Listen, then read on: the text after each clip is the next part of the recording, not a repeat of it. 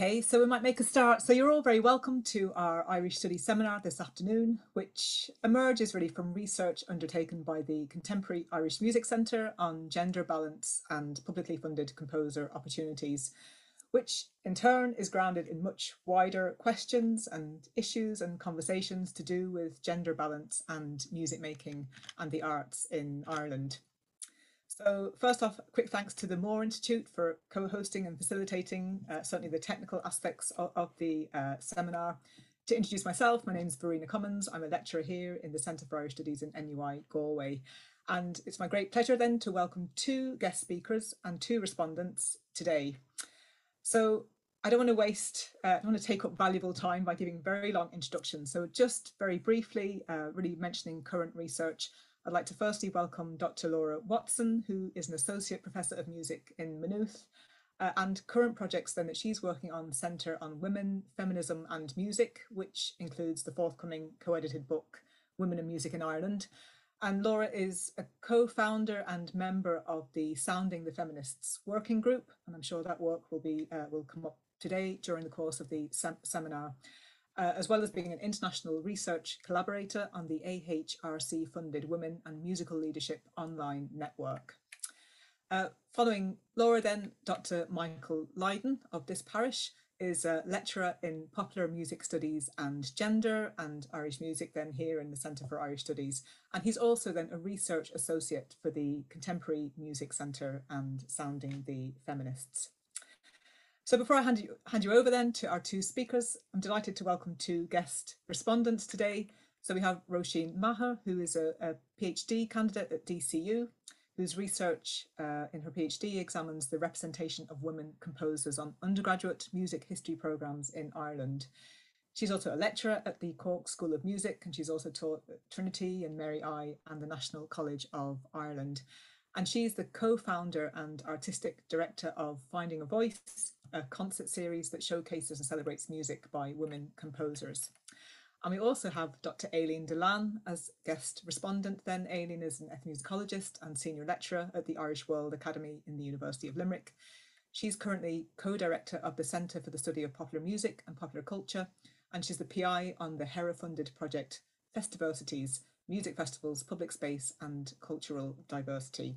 And Aileen and Roisin then will be responding to, to some of the themes and issues addressed by Michael and Laura. We'll then open it up at the end for any questions or comments that anybody here in the audience might have. And just if you use the Q&A function then rather than the uh, chat function for that. So the short version of the title is an uneven score. And uh, at that point, I'd like to hand it over then to yourself, Laura, Dr. Laura Watson. Thank you. Uh, thank you so much for that introduction, Verena. So I'm going to share some slides with you all.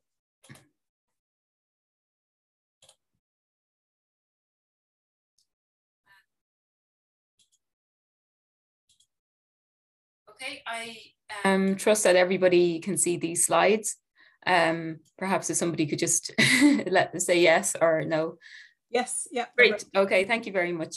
Okay, so uh, I was delighted to be uh, invited to um, take part in this seminar today. And uh, the purpose of my presentation is really just to give a short introduction and some background to Sounding the Feminists, which will then help to contextualize uh, the work that um, Michael is doing and which he's going to talk about. So I've been involved with Sounding the Feminists um, kind of from the earliest days. So I just thought I'd share some light on how we got to where we are. So um, as I'm sure everybody at this um, seminar will know, um, the I suppose one of the bigger contexts for sounding the feminists is the work of waking the feminists and waking the feminists originated in response to this program which was announced um, for the abbey theatre in dublin uh, it was their um, way of commemorating 1916, the centenary. So they announced a program for their 2016 season, which was to be called Waking the Nation. Now, um, the response to this um, was not entirely positive. Um, as I'm sure we all know, there was a, a huge response from a group of women and allies, um, and that became known as So the Waking the Feminists were responding to the serious gender imbalance in the Waking the Nation program. And uh, I think one of the lasting legacies of Waking the Feminists was the research they did, which began in 2016 and was published in 2017. And that was the Gender Counts uh, audit of, as you can see here, Gender in Irish Theatre from 2006 um, to uh, 2015. So uh, this was uh, the kind of environment in 2016. So the Abbey Theatre wasn't the only cultural institution that wanted to mark the centenary of the Rising. In uh, the National Concert Hall, there was a season, well, just a kind of a monthly, a month-long festival announced for September 2016. And this was called Composing the Island, um, where the idea was to um, celebrate a century of art music in Ireland. Now, this was announced several months after um, the Waking the, the, Nation debate. So it was kind of surprising to see that some of the same um, problems that had arisen with Waking the Nation turned up again in Composing the Island. So here's an example of some of the critical response to Composing the Island. So Michael Dervan in the Irish Times pointed out that this festival uh, neglected women and living composers under the age of 30. Another writer in the online um, Trinity News 2 magazine, Dara Kelly, pointed out um, that Irish composers, notably Siobhan Cleary, had criticised the serious gender imbalance in the festival.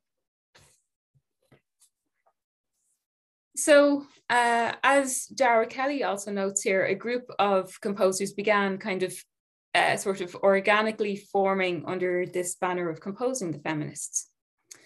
So uh, we went from composing the feminists to um, sounding the feminists, I guess, within the space of about six or seven months. So a timeline of what happened puts us starting in June 2016, when the composer Jane Deasy organised an event in Dublin where the idea was to kind of hold a public town hall meeting discussing the lack of um, women composers in the NCH centenary programme. Then several months later, there was a meeting of composers, performers, musicologists, administrators, and so on at the Contemporary Music Centre. Um, I attended that meeting in February 2017, and it was at that meeting where the name Sounding the Feminists was agreed. A couple of months after that meeting, there was another meeting in April again at the CMC. I was also at that meeting, and it was agreed uh, that a working group for sounding the feminists would be established. That working group was elected. Um, I was um, one of the people elected on that working group. And this was uh, the original working group. You can see the five people. Since then, uh, Dr. Jenny O'Connor Madsen and Dr. Amanda Feery um, kind of stepped back uh, because of other commitments. So the current working group uh, remains uh, Dr. Karen Power, who's the chair, Dr. Anne Cleare, and myself. So what we did, uh, the working group, well, we set up a website, we put together a mission statement, which you can have a look at yourselves in your own time. And I would say then, um, since 2017, I'd say there are a few main actions that we've done. Um, I summarized them here. Uh, so I thought I would just sort of quickly uh, run through those.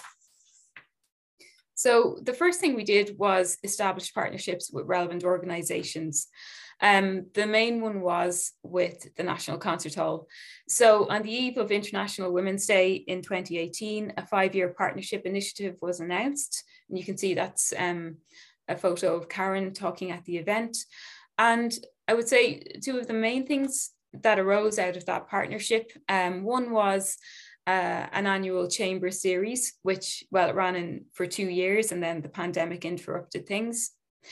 So you can see um, here are some of the, the um, advertisements for a couple of concerts. So each chamber series featured six concerts and the repertoire in the chamber series was predominantly focused on music composed by women. And the repertoire ranged historically from um, the 17th century up to the present day. And it spanned composers from Ireland to the broader Western European and um, uh, generally Western art music tradition. It also featured some composers from uh, Asia too. Uh, the other main thing to happen in the National Concert Hall and Sounding the Feminist Partnership was a commissioning scheme. And we were delighted that this kind of scheme was able to materially support uh, composers who are working um, from, you know, in Ireland today and Irish composers who may be based abroad. So the commissioning scheme, to show you the, the winners of the inaugural year, um, the winners were Jennifer Walsh and Claudia Schwab. So we had two categories there in that year. There was the established composer category and the emerging composer. Um, in the most recent round um, of the commissioning scheme, we had uh, more awards and this was because the um, chamber series wasn't running so we were able to support um, the kind of creative work a bit more. So again, we were delighted to support all of the artists mentioned here, Éna Brennan, Amelia Clarkson, Finola Merivale, and Wyburn Lingo. So we've also set up partnerships um, with organisations beyond the National Concert Hall, um, just some of them mentioned here.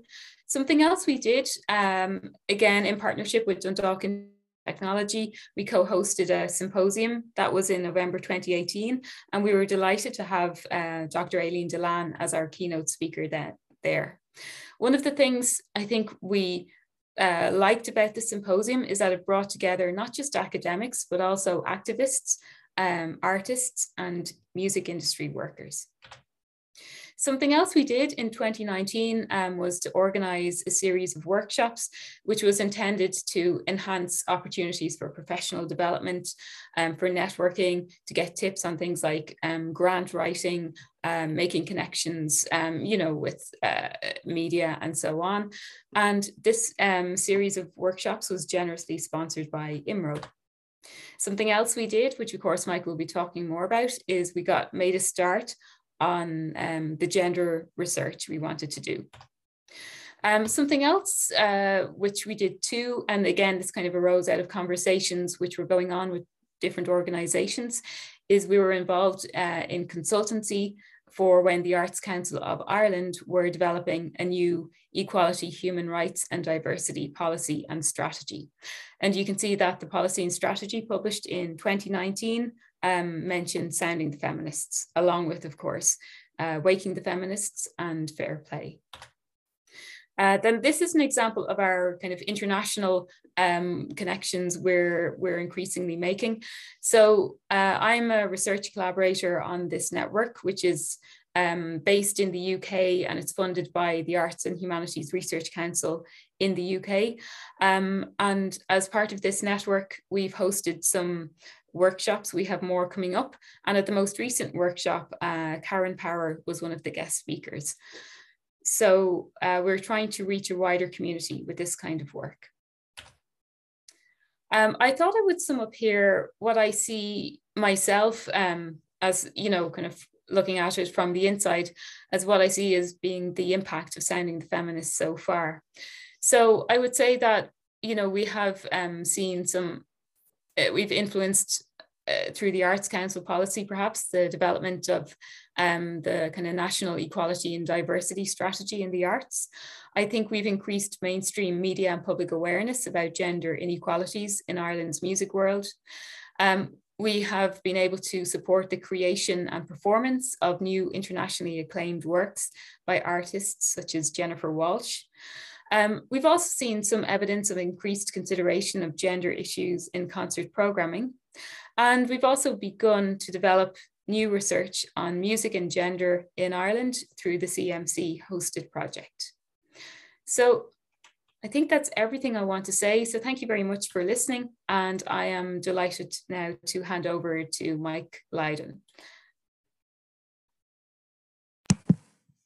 Um, many thanks, Laura. Um, I'm just going to share my slides in a moment as well.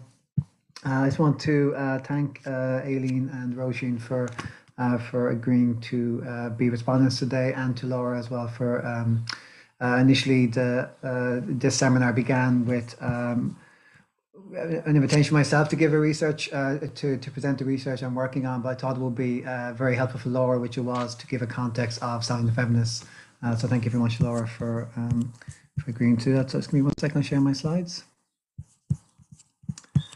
Um, I presume everybody can see this okay? Um, so again, yes, thank you very much to uh, Roisin and Aileen. I look forward to your input in a few moments. Uh, I'd like to just acknowledge as well uh, the work of the Contemporary uh, Music Centre in uh, uh, for their um, funding of the project as part of through the Arts Council's strategic funding, which I'll discuss in a bit of detail in a few moments' time.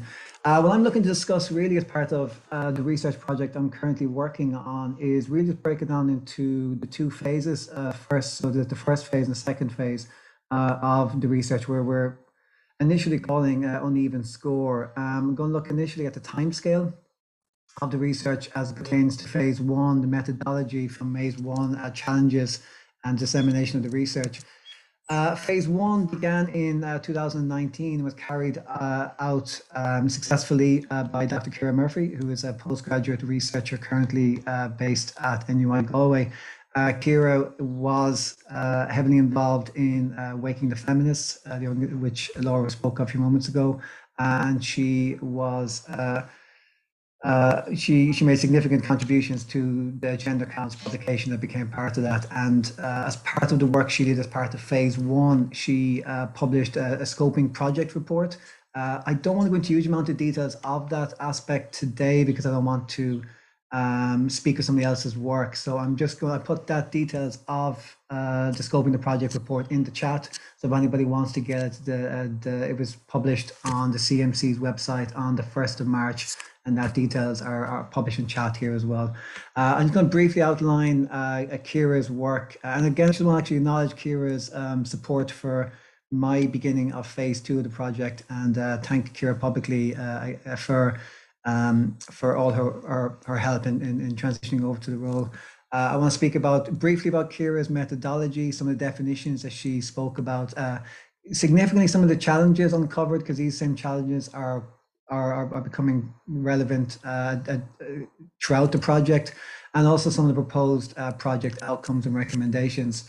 Uh, this is just a, a brief screenshot of uh, the announcement. And as I said, that's in the chat if you want to share that and, and, and, look into the details. I should acknowledge firstly in the methodology that was outlined, and I won't read all these points, but just highlight in particular that the original uh, the original years of the project was a 30 year project from 1988 to 2018. Those of you who uh, have who are here, I presume, will, will, will recognize that the project is now a 15 year project from 2004 until 2019. So uh, the decision was made at the beginning of um, the announcement of the second phase of the research to go to a 15 year project based upon some of the evidence that Ciara uh, uh uncovered as part of uh, phase one and really particularly relating to some of the challenges um, that, uh, came about. I won't speak about too much about the methodology here because the methodology I'll speak about it uh, as part of phase two in a bit more detail.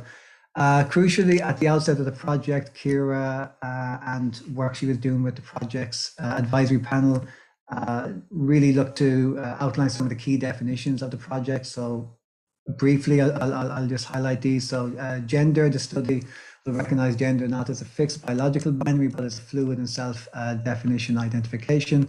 Uh, I won't read all of that, but uh, composition, again, it's important to get the definitions uh, at the early stage of the project correct. So the, uh, uh, composition, this project is concerned with analyzing contemporary Western art composition, which we define as um, original piece of work in music, either vocal or instrumental, the structure of a musical piece, or the process of creating or writing a new piece of music and of course uh, a, composer, uh, people who create new compositions in line with definitions above.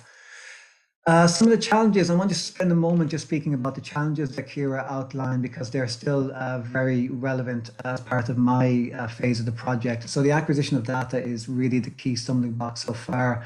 Um, much of this pertains to really a lack of records. Uh, this is something that is, well, it's been acknowledged in Ciara's scope in the project and something that I'm finding almost um, really it's it, it's becoming a bit of a stumbling block in certain sectors of the research, which which I'll talk in more detail as uh, I go into phase two.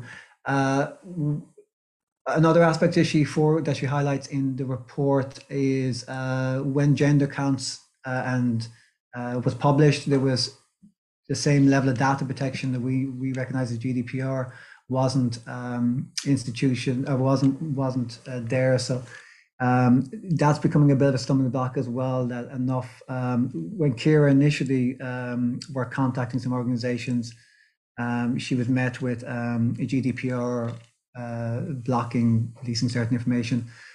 Uh, the number there she also highlights and something and if you are interested in this i'd recommend looking at the section of the report where she mentions uh, sending in a freedom of information request to wexford uh, county council um, really uh, trying to acquire the information and, and and be met with the unfortunate realization that even with the freedom of information that the information wasn't forthcoming because it just wasn't found.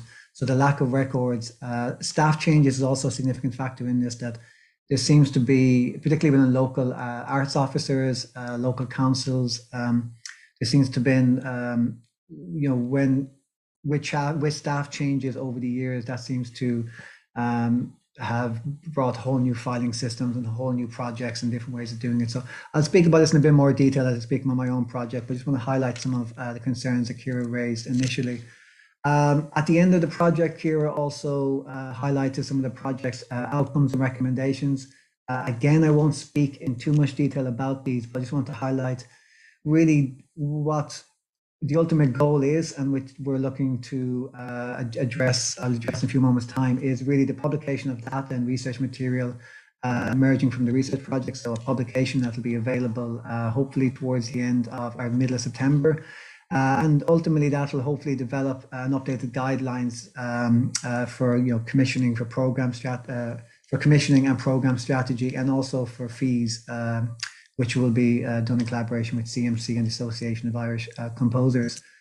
Um, to move on to my uh, part of the research, so phase two, I was going to briefly talk about the timescale of the project, the methodology, and some of the dissemination of the research so far.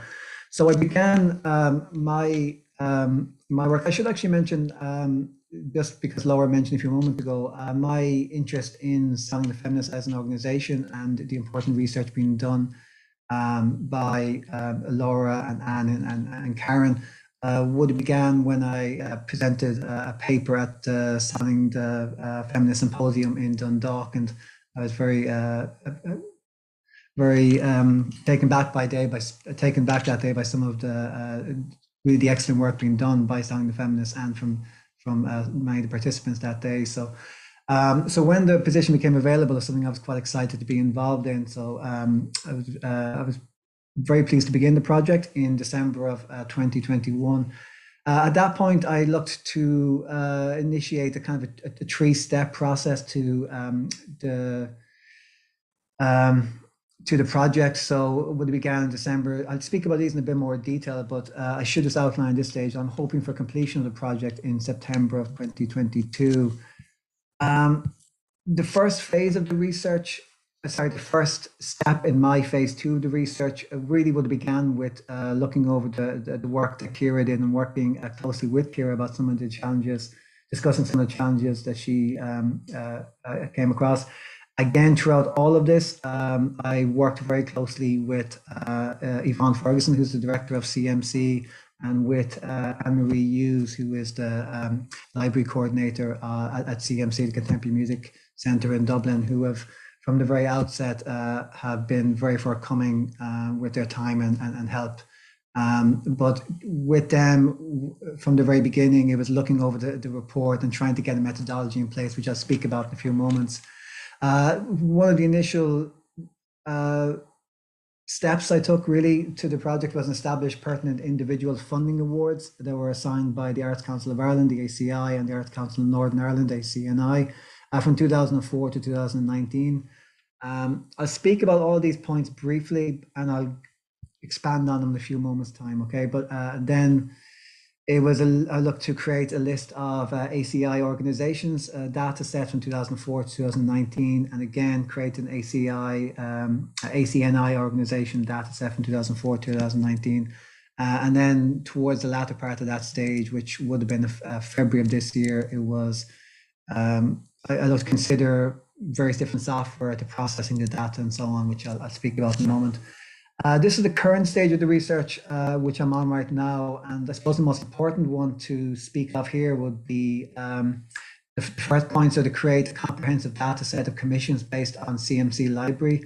Um, one thing that obviously drawing from the research that was done by Ciara, it was the record of a lack of the recognition of the lack of records was going to be a significant stumbling block. So it became very clear for me at the very, the very beginning that the the CMC library uh, had the most um, up to date records of commissions during the 15 year time period that, that, um, that I've been looking that I'm looking at currently.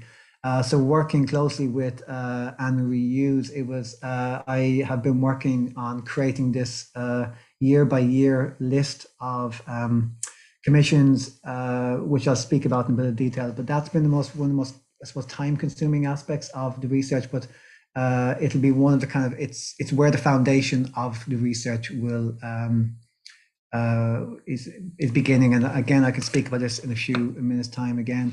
At the second point here, so based on ACNI, uh, sorry, ACI funding and advice from the Projects Advisory Board, I'm also creating a list of commissioning organizations. Uh, using the CMC library dataset, create a template uh, to send commissioning organizations. I'll speak about this in a few moments too as well. Uh, and then cross-reference commissions um, with no listed uh, commissioner with ACI and ACI data. This will make sense when I get to the next slide. So this is just a brief indication of what I mean when I talk about create a comprehensive data set of commissions based on CMC library. Uh, so you can see here, this is a list uh, going from it's it's 2004 to 2019. I'm currently at two year, uh, just beginning 2016 uh, of this list at the moment, and every year it's uh, I'm coming across around 100, 120 to 160 roughly uh, commissions that are listed as part of um, the CMC's library. This is the CMC library is uh, ultimately based on uh, listed um, composers who were registered with um, CMC. Um, so you can see just as a brief outline of some of the details that I'm uh, I'm taking from from from the data.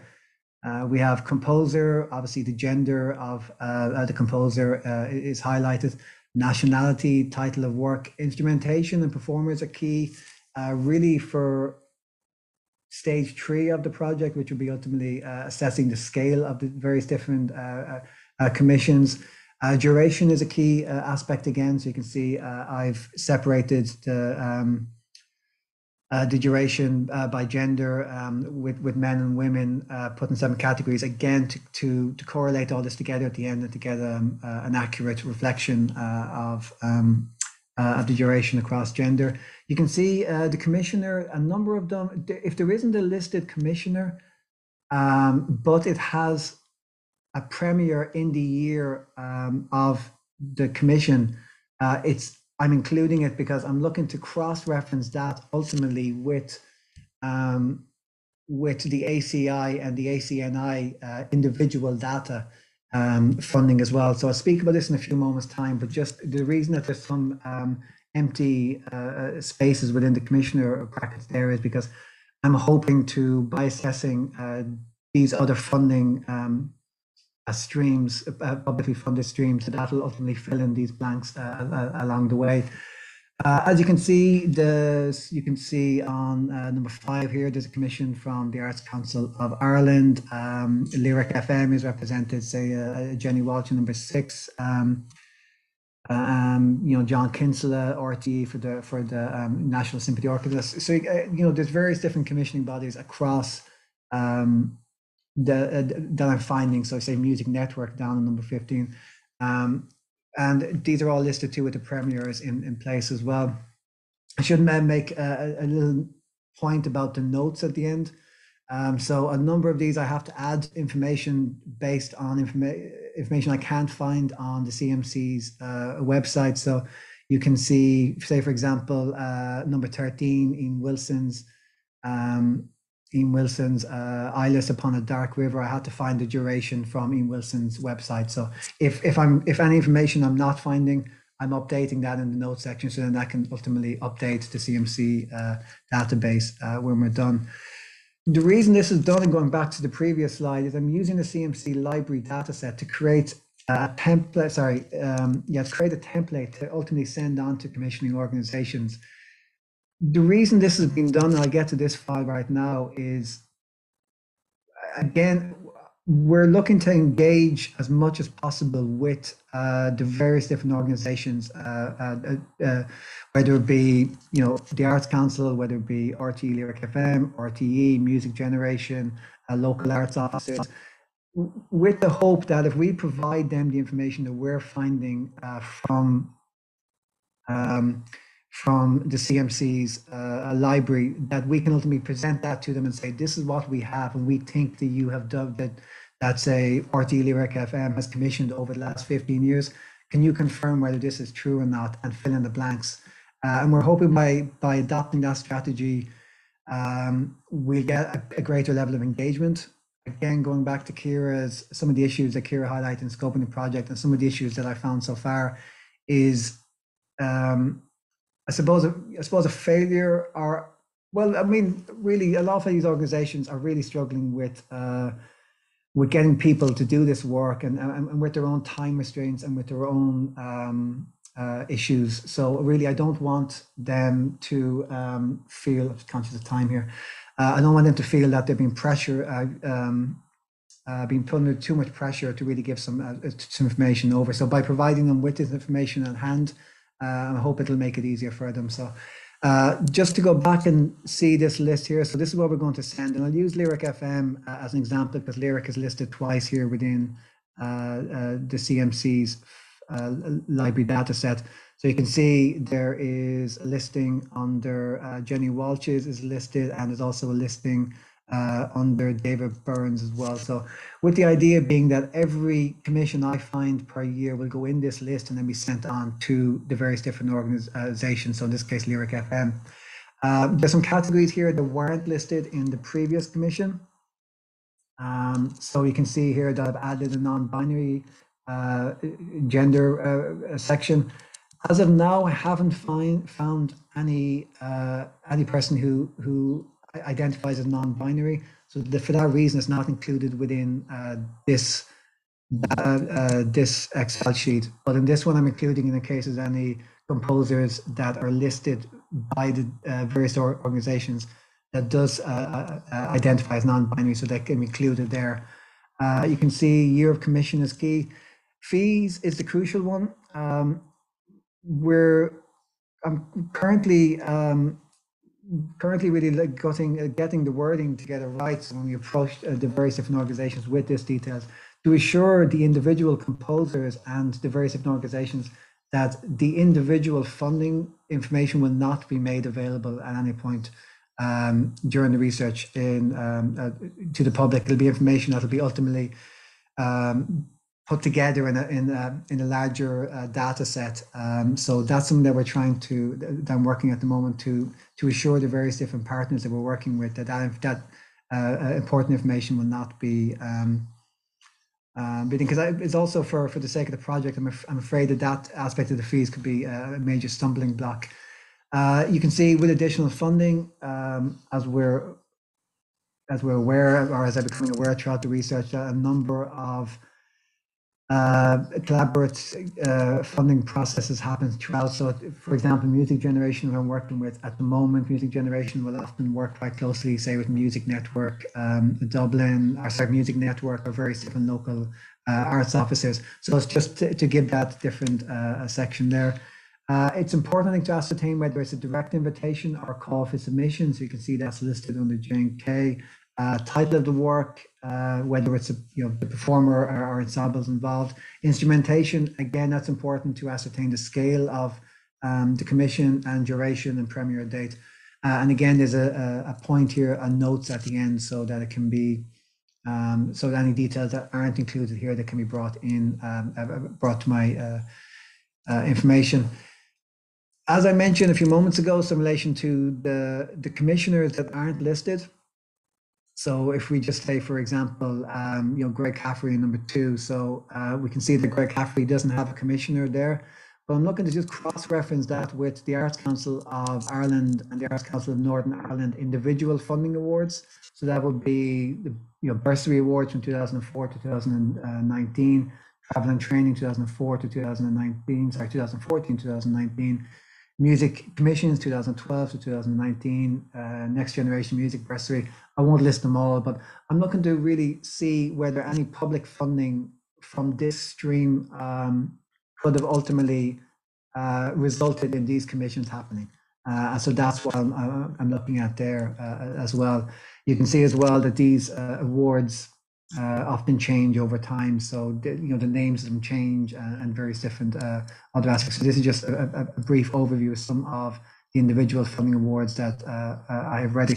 This data is already ready to go. So I'm currently in the process of cross-checking that with this um, data set as well. Um, at the moment, I'm also uh, in the process of looking at the uh, organizational uh, funding awards. Um, so that would be, say, the annual funding, regularly funding, strategic funding, projects award, festival and uh, event scheme. Um, this is quite a small revenue stream uh, compared to say some of the larger funding streams, like say the annual funding or the or, or the strategic funding, roughly on average around uh, ten to fifteen thousand um, awards given to various different festivals. But I want to include uh, festivals and um, uh, events because from from was out from what was discovered during gender counts, it it became apparent that uh, organizations with less funding were had a greater degree of gender balance.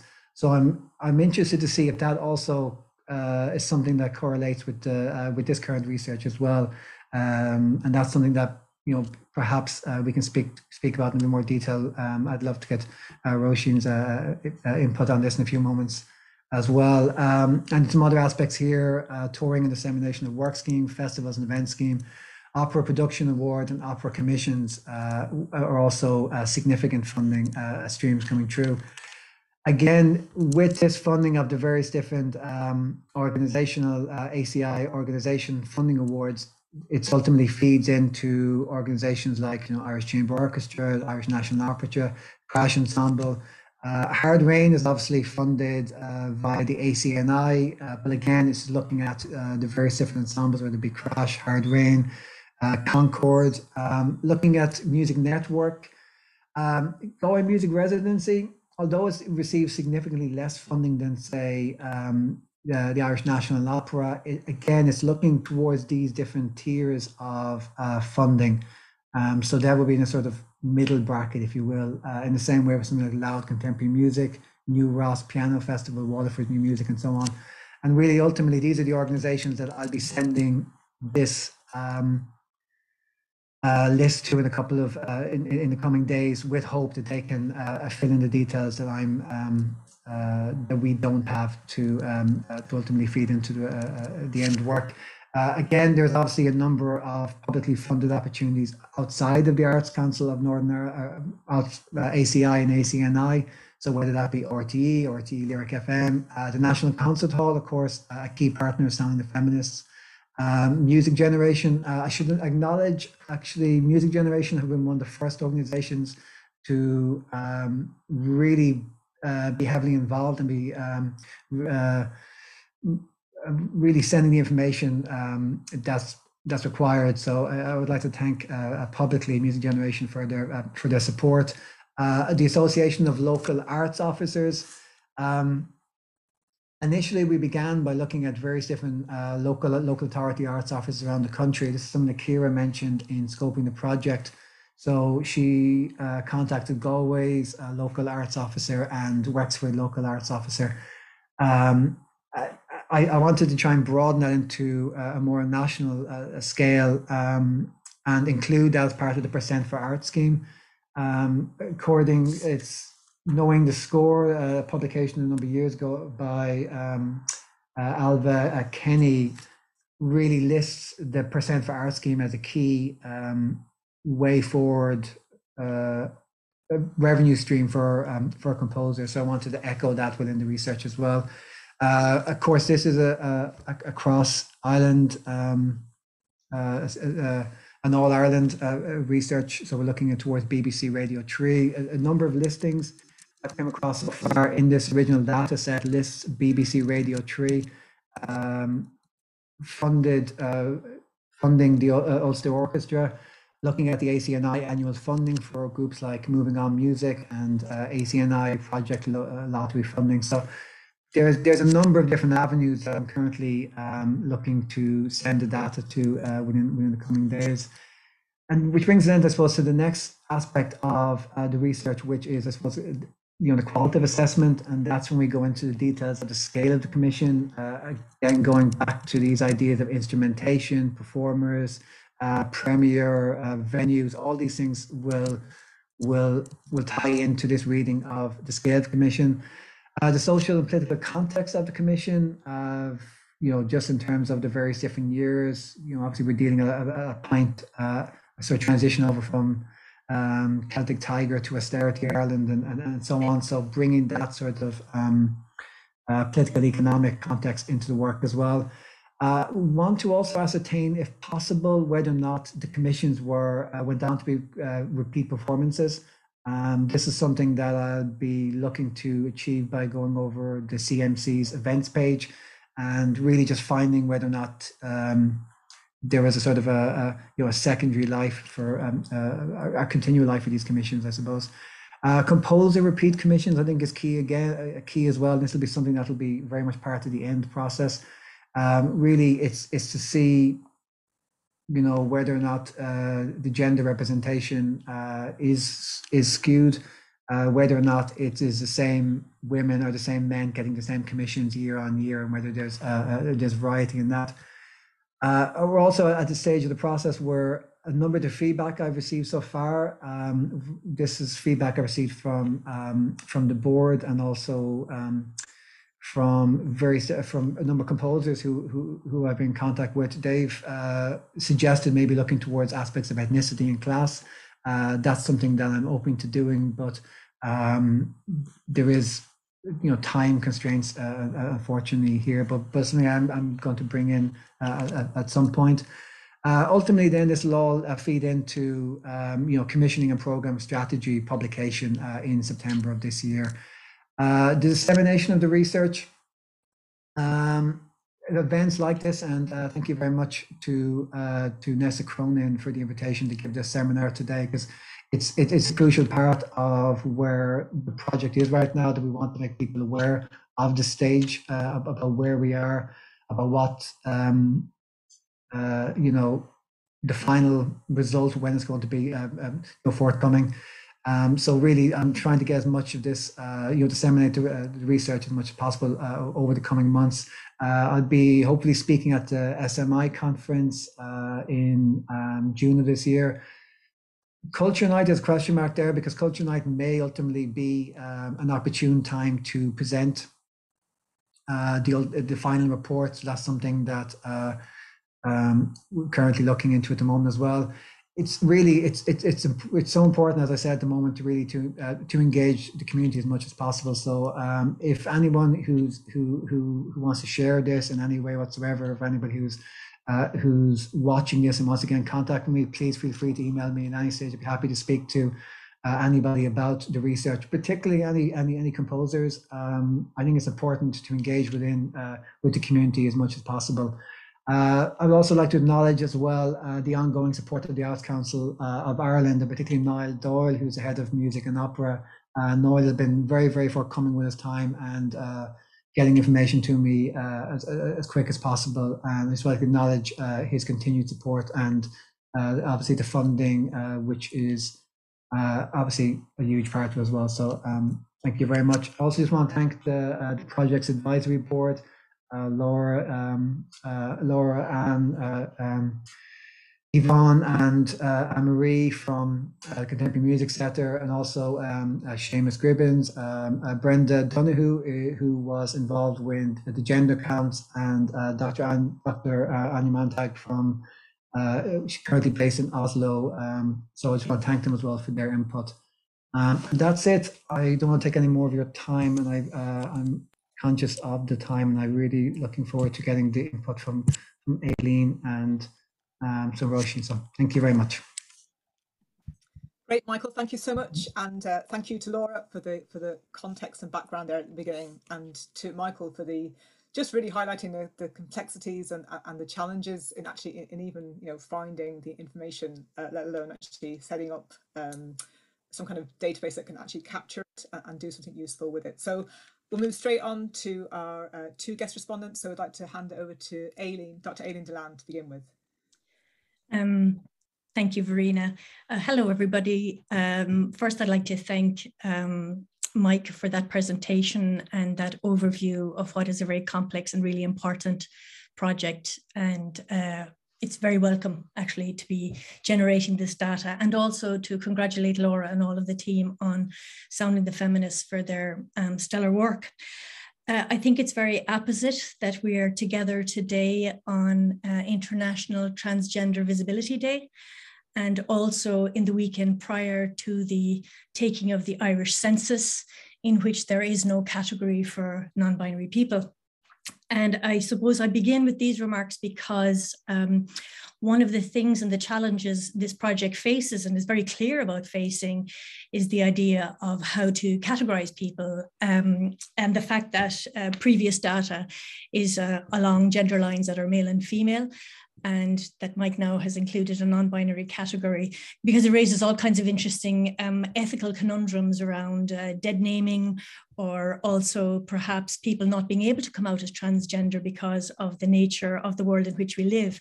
Ideally, we want to be in a place, um, well, at least I do, where a transgender woman is a woman and a transgender man is a man. Uh, but unfortunately, we're not there. So that's one of the nuances um, that may need to be thought about in relation to this kind of capture.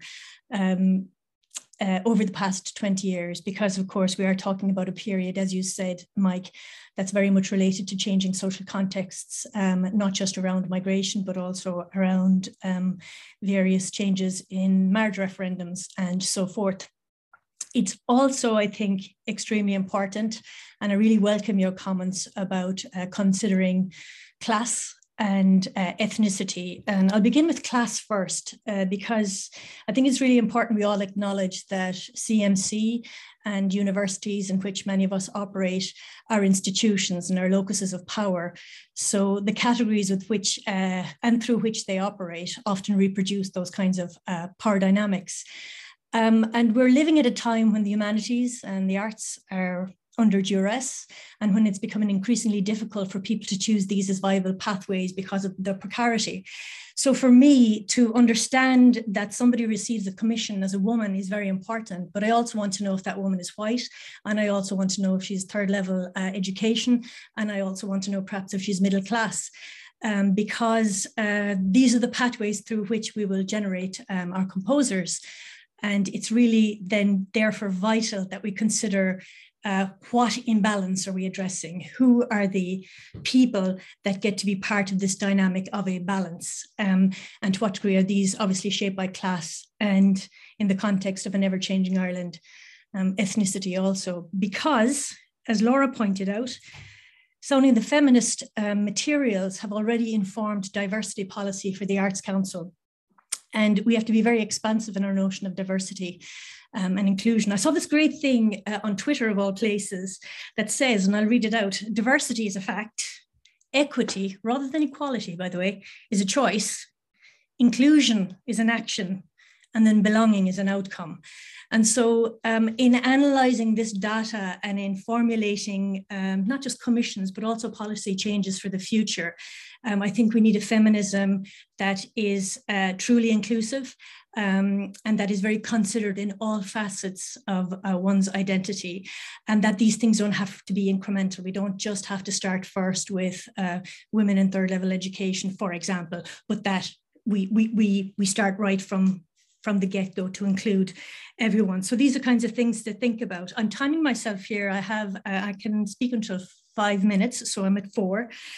Um, yeah, I really want to bring home that point about, um, I guess, symbolic and cultural capital and its relationship with uh, Western art music and the degree to which people can access those pathways. I've done some research myself with Irish traditional music, and I, you know, I often wondered why minority, uh, those of minority backgrounds weren't coming through in this musical form, and made certain assumptions about why that might be the case, and in fact was proven incorrect. It was largely based on money and accessibility to instruments.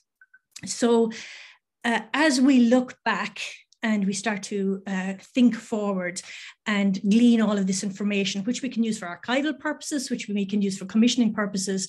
I think that um, intention of uh, equity is really important and that inclusion is, is uh, in its totality.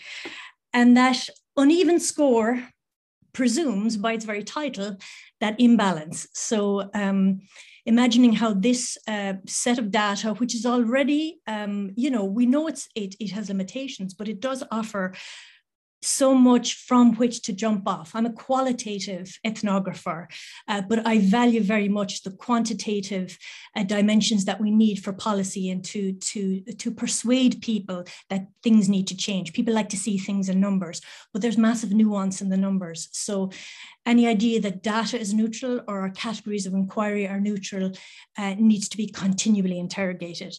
Uh, so I'm going to stop there and I thank you both uh, very much for this really important and uh, provocative and thought-provoking uh, moment. And I'm actually really excited with the kinds of things that can be uh, done from this data. And so if you have any questions after, after um, the next speaker, I'm happy to, to respond or expand on those. Thanks, um, Marina, I'll hand back to you.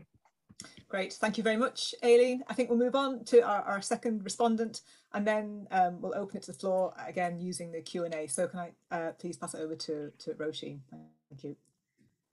Um, thanks very much, Farina, and thanks also to Michael and congratulations on the presentation, uh, which I found really fascinating, and also to Laura and Sounding the Feminists generally on their work in campaigning for gender equality, uh, and also to Dr. Aileen Dillane for her comments just now, which again were incredibly thought-provoking.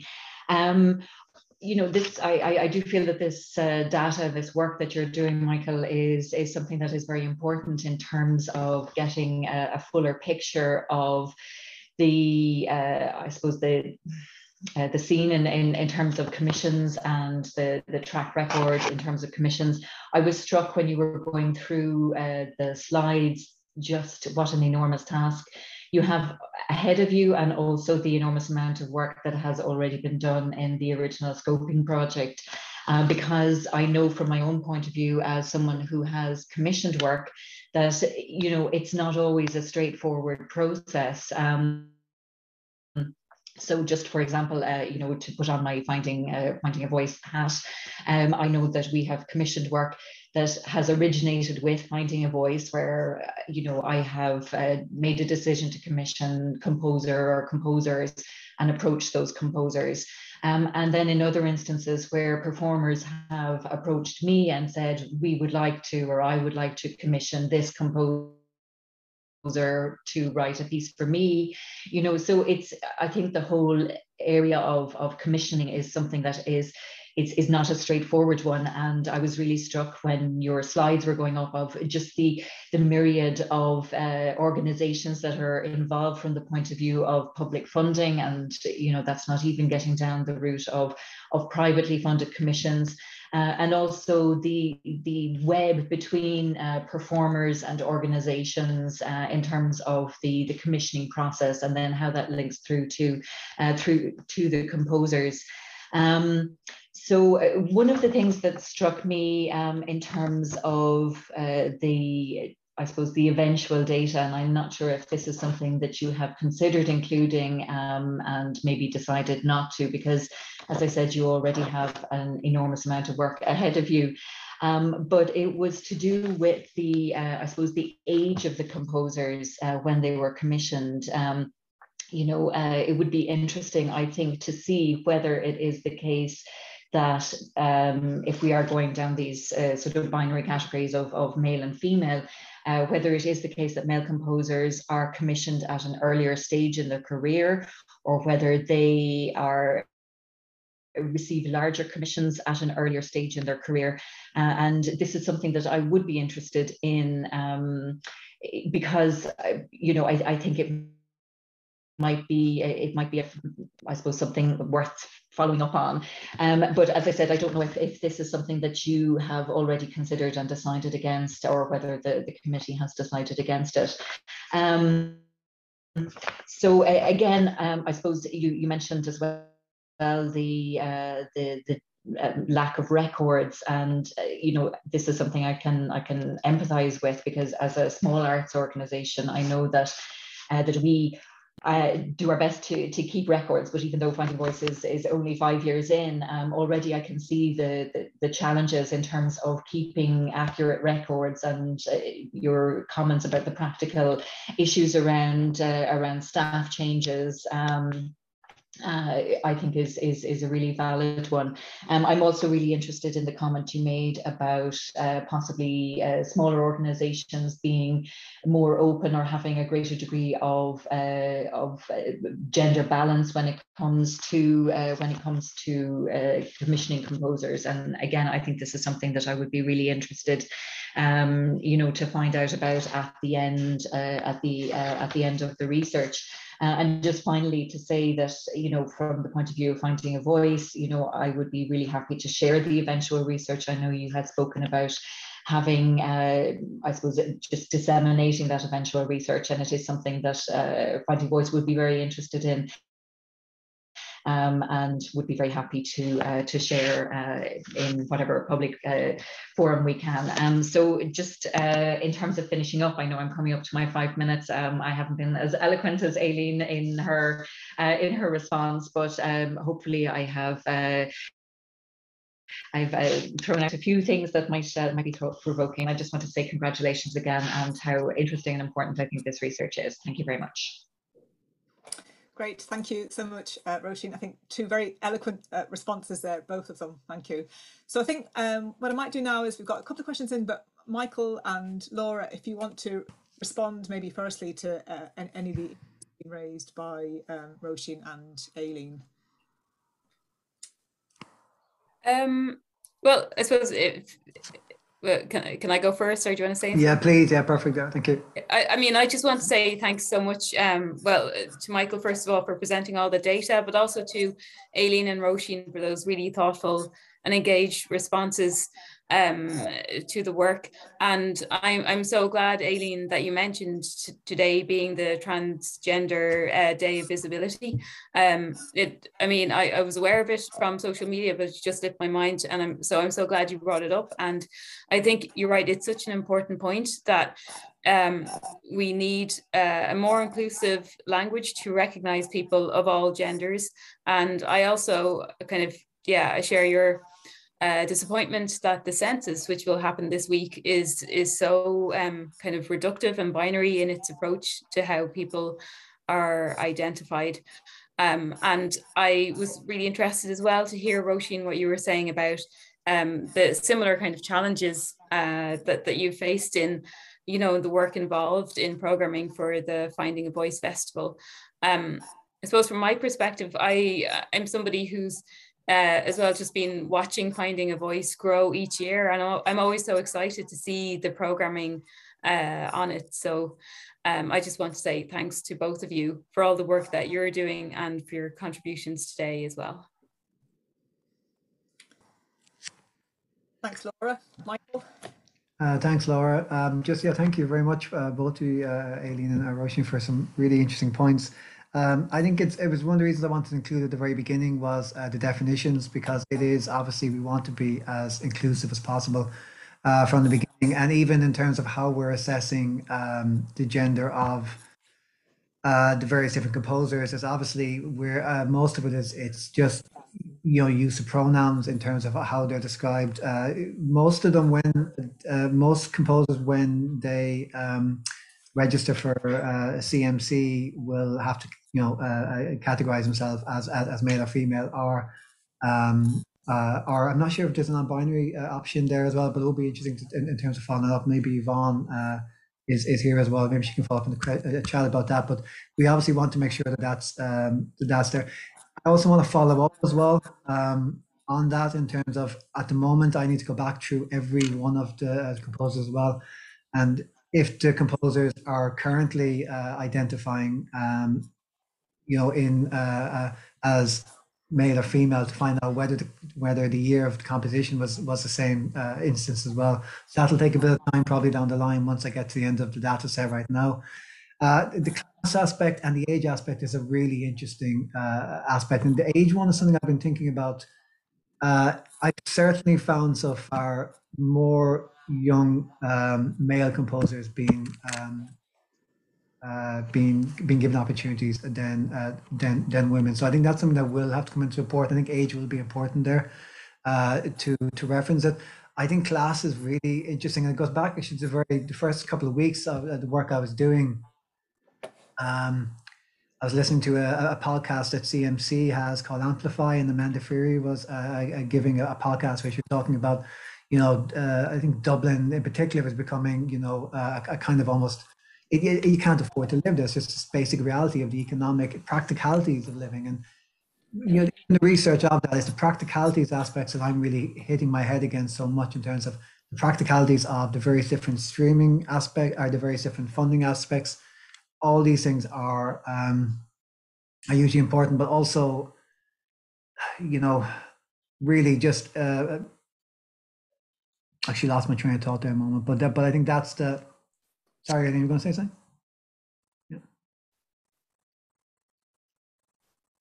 I was just going to say, Mike, it's really interesting if you do add geography or if you do add uh, yeah. uh, like precarity or permanent employability, because if you have the the wonder of tenure, for example, in university, then you can apply for things and it's not bread and butter um, mm-hmm. versus people who may simply not have the time, or younger female composers who are perhaps in their 20s or early 30s who are also maybe trying to have families. These are nuances that are very, very hard to capture. But mm. uh, in, in, in getting some of these, you allow somebody else to go ahead and do that research. I'm trying to imagine somebody coming to your data set now and going, Oh, I wish, oh, I wish yeah and and and it's that so so yeah, yeah. how do people live who where do the most grants fall to and and are people employed are they in permanent position yeah.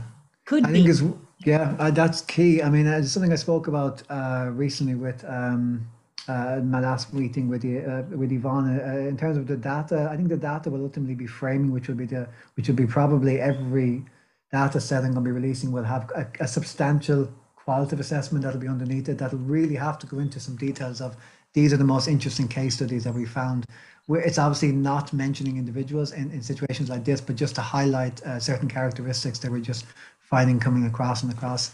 Um, and I think that's I think that's going to be the more interesting thing as we as I develop towards this, the, the, the third stage of the project. Um, but yeah, I mean the class and ethnicity thing is something that I, uh, the more I'm going into it, the more I think it needs to be part of, of, of us there and engage as well. So, so thank you for that. Great. Um, we've had Evonne Ferguson has joined us. I know that you had a for her, Michael, if um, I don't know if Evonne wants to yeah to respond. Hi, Evonne. Hi, I I finding this a little bit disconcerting because I okay, I see now.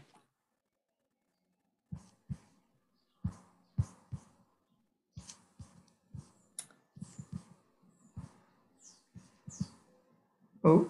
Okay, okay, right. I was a little bit disconcerted there because I can only see the panelists on the screen and didn't know whether I was muted or unmuted. Yeah, um, it was a fantastic presentation, Laura and and Michael. Um, obviously, I, I know a lot of it already, but it was great to just get a recap actually and see where we're at at this point now, uh, a few months into to phase two, and um, well, really stimulating to hear from from Aileen and Roisin as well um, with their with their feedback.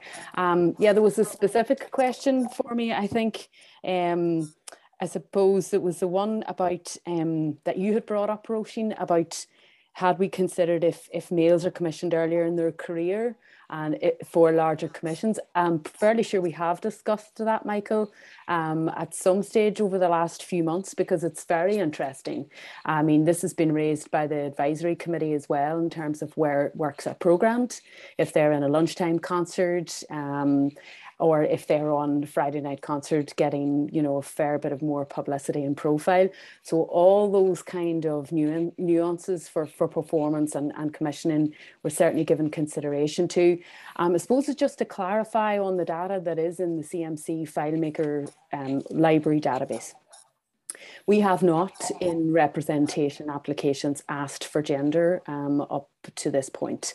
Um, you know, we're 30 year 30 years plus in operation. So historically, we have not done that.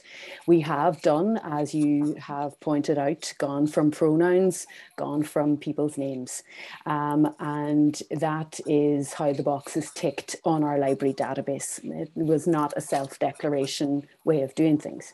Uh, we have updated our representation application form to include, uh, we, we didn't feel that we were at uh, that it was appropriate for us to have a kind of number of tick boxes, and it was the first thing I noticed about the census as well, um, that there there were only two.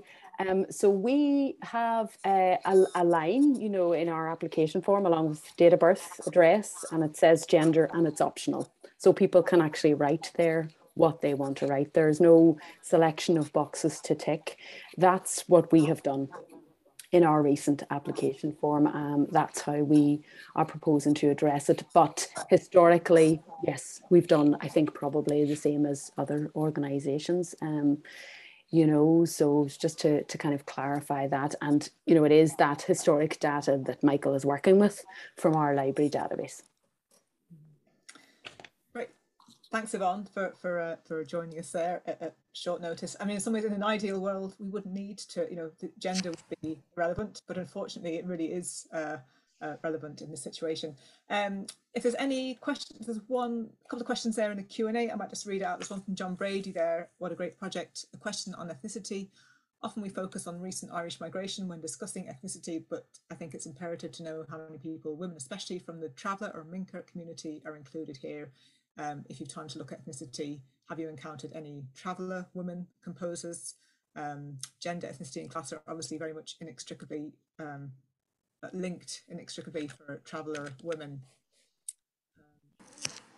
Um, hi, John. Um, as of yet, I haven't, but I haven't gone into uh, a, a, a exact detailing of every composer so far. So that's something that may uh, emerge uh, during the research. Mainly, what I'm doing right now is just really just going by um, you know by pronouns, and that becomes my identifying aspect of the of the composers. Obviously, I'm not aware of, um, so that you know that becomes the way right now. But it's something I would like to certainly look into as research goes on, and it would be interesting too. And I think this is one of the reasons why I want to be very very uh, broad with the research scope as well to include smaller festivals and smaller. Um, you know, commissioning bodies as well, because I think that'll ultimately, um, I, you know, I, I think there, if there is a stream of revenue that it'll be in the, in well, it, perhaps it will. So that's why I want to be uh, uh, include as much as possible. But so, certainly something to think of. Thanks, John.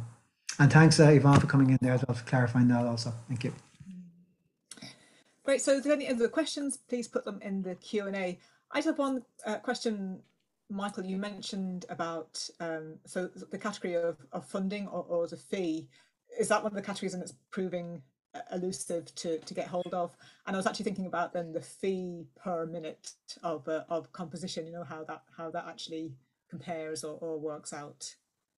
Well, one of the initial ideas that my, uh, myself and Vaughn were doing when we were discussing this is asking whether or not uh, the um, the commissioner used the CMC's uh, advice so the CMC has uh, advice for our commissioning agents, and that became a kind of a, a, way for us for them to tick the box whether they did or not, and then we could calculate the fees uh, accordingly. Um, that's you know that's that's been uh, given us some positive feedback there, but we're also finding that that you know we really you know, I suppose it is a question that we're all ultimately wanting to find out is how much individual composers were being paid, whether male whether whether men are being paid more than women, and you know this is the key uh, data to get out there. We're also anticipating that'll be the information that'll be less forthcoming because obviously that's um, going to be protected, um, you know, by GDPR and also just you know uh, various different organisations and individual composers may not want that information to be um, to be put out there. So uh, again, back to the conversation uh, Stephanie Vaughan had, we we're anticipating that any of that information that becomes available will only be uh, accessible um, to myself and Evonne as part of uh, as part of the work, and it won't be made available. Um, uh, you know, any any individuals. It'll ultimately be uh, added up by me, if you will, and then kind of brought as as data. But it's trying to get that wording right to make sure that when we send on to the various different organisations that this is what we that this is what we're looking for, that they won't be put off by that fee fee bracket, you know. That's the that's the thing. So again, I'd appreciate someone's advice on that in terms of how to approach this, particularly Roisin, in terms of um, you know, um, you know, is that is that something that we should be concerned of in terms of people might, be, you know, there may be may not be for you know, there may be forthcoming more forthcoming than I'm anticipating, but yeah. Um, yeah, I mean, I know that uh, from the point of view of finding a voice, we've always used the CMC's guidelines as as being the you know the jumping off point for uh, for commissions. But obviously, within even those guidelines, it's per minute. But it also depends on the seniority of the composer. And mm-hmm. again, that's something that you know that it's up to both the organisation and the composer themselves to decide whether you know what at what stage of their career they're at. Um, and sometimes you know it does come down to budgets.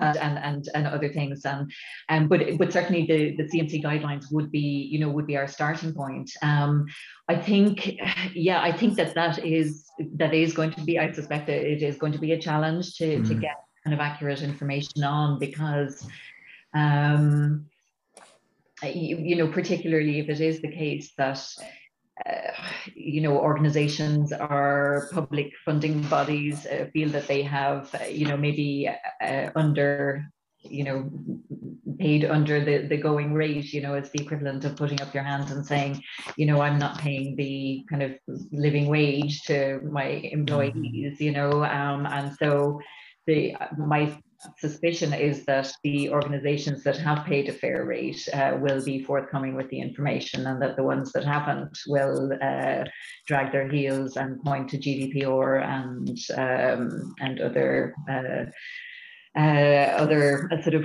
ways of not disclosing the information. But um, but I mean, I think it is great that event, the eventual um, research will feed into a sort of a, a, a re, a, you know, a, new set of guidelines for CMC because I, I am not sure how long the existing set of guidelines have been there, Evonne. It's a it's a while, I think. Um, a long time, Roisin, a very long time. I mean, they probably are. I think we've always kind of gone for the upper end because of the fact that we felt, okay, maybe they're just a little bit out of date. Um, and it, again, it depends on the scale of the commission as well. You know, if you're asking somebody for, you know, for a longer piece, for, you know, a, a greater number of performers, um, you know, and you've got a maximum that you're allowed to apply for, you might kind of agree on something that is not quite the price per minute um, as per the CMC guidelines, but that, you know, I think that does still reflect a, a fair amount for the, the work involved. Um, but anyway, that's just my my kind of tuppence halfpenny worth on that.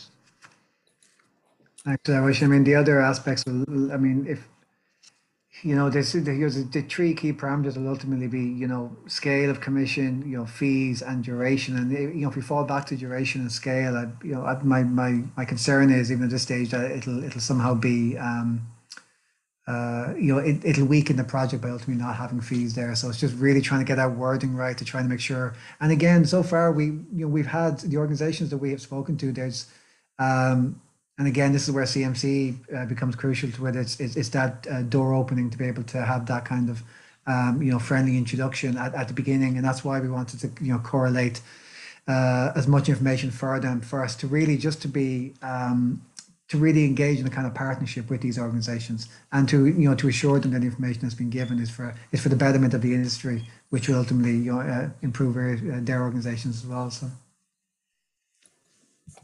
Yeah, I mean, I, I do think that you, as you say, I mean, that would be a really crucial piece of information. And I think that you, you know, the fact that you're making sure that that information will not be publicly available, that it will just be between yourself and Evonne, that then you'll be sort of averaging it out or doing the, you know, doing the sums, but that, you know, what everybody has paid will not be made publicly available, I think will be, would be very important in terms of reassuring uh, organizations and institutions. So, yeah.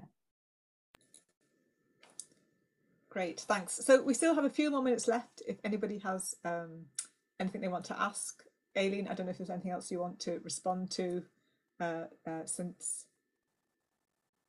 Mm. Not at all. I suppose I, I would just want to um, reiterate the point that as we do any kind of um, investigation or any kind of data collecting, to, to really realize that data itself is never neutral and that our categories that we even bring to the table that we suppose are the important categories um, often have been informed by kind of institutional imperatives that we haven't reflected upon and and that it's a great time not to be critical but to be um, you know, really thoughtful about one's mission as an institution and one's mission as a researcher and, and the kinds of uh, social change and for whom we want to bring these things about. So, you know, reflecting on everything from composition, genre, to, to how does one kind of come to the CMC? How do people find their way to those pathways?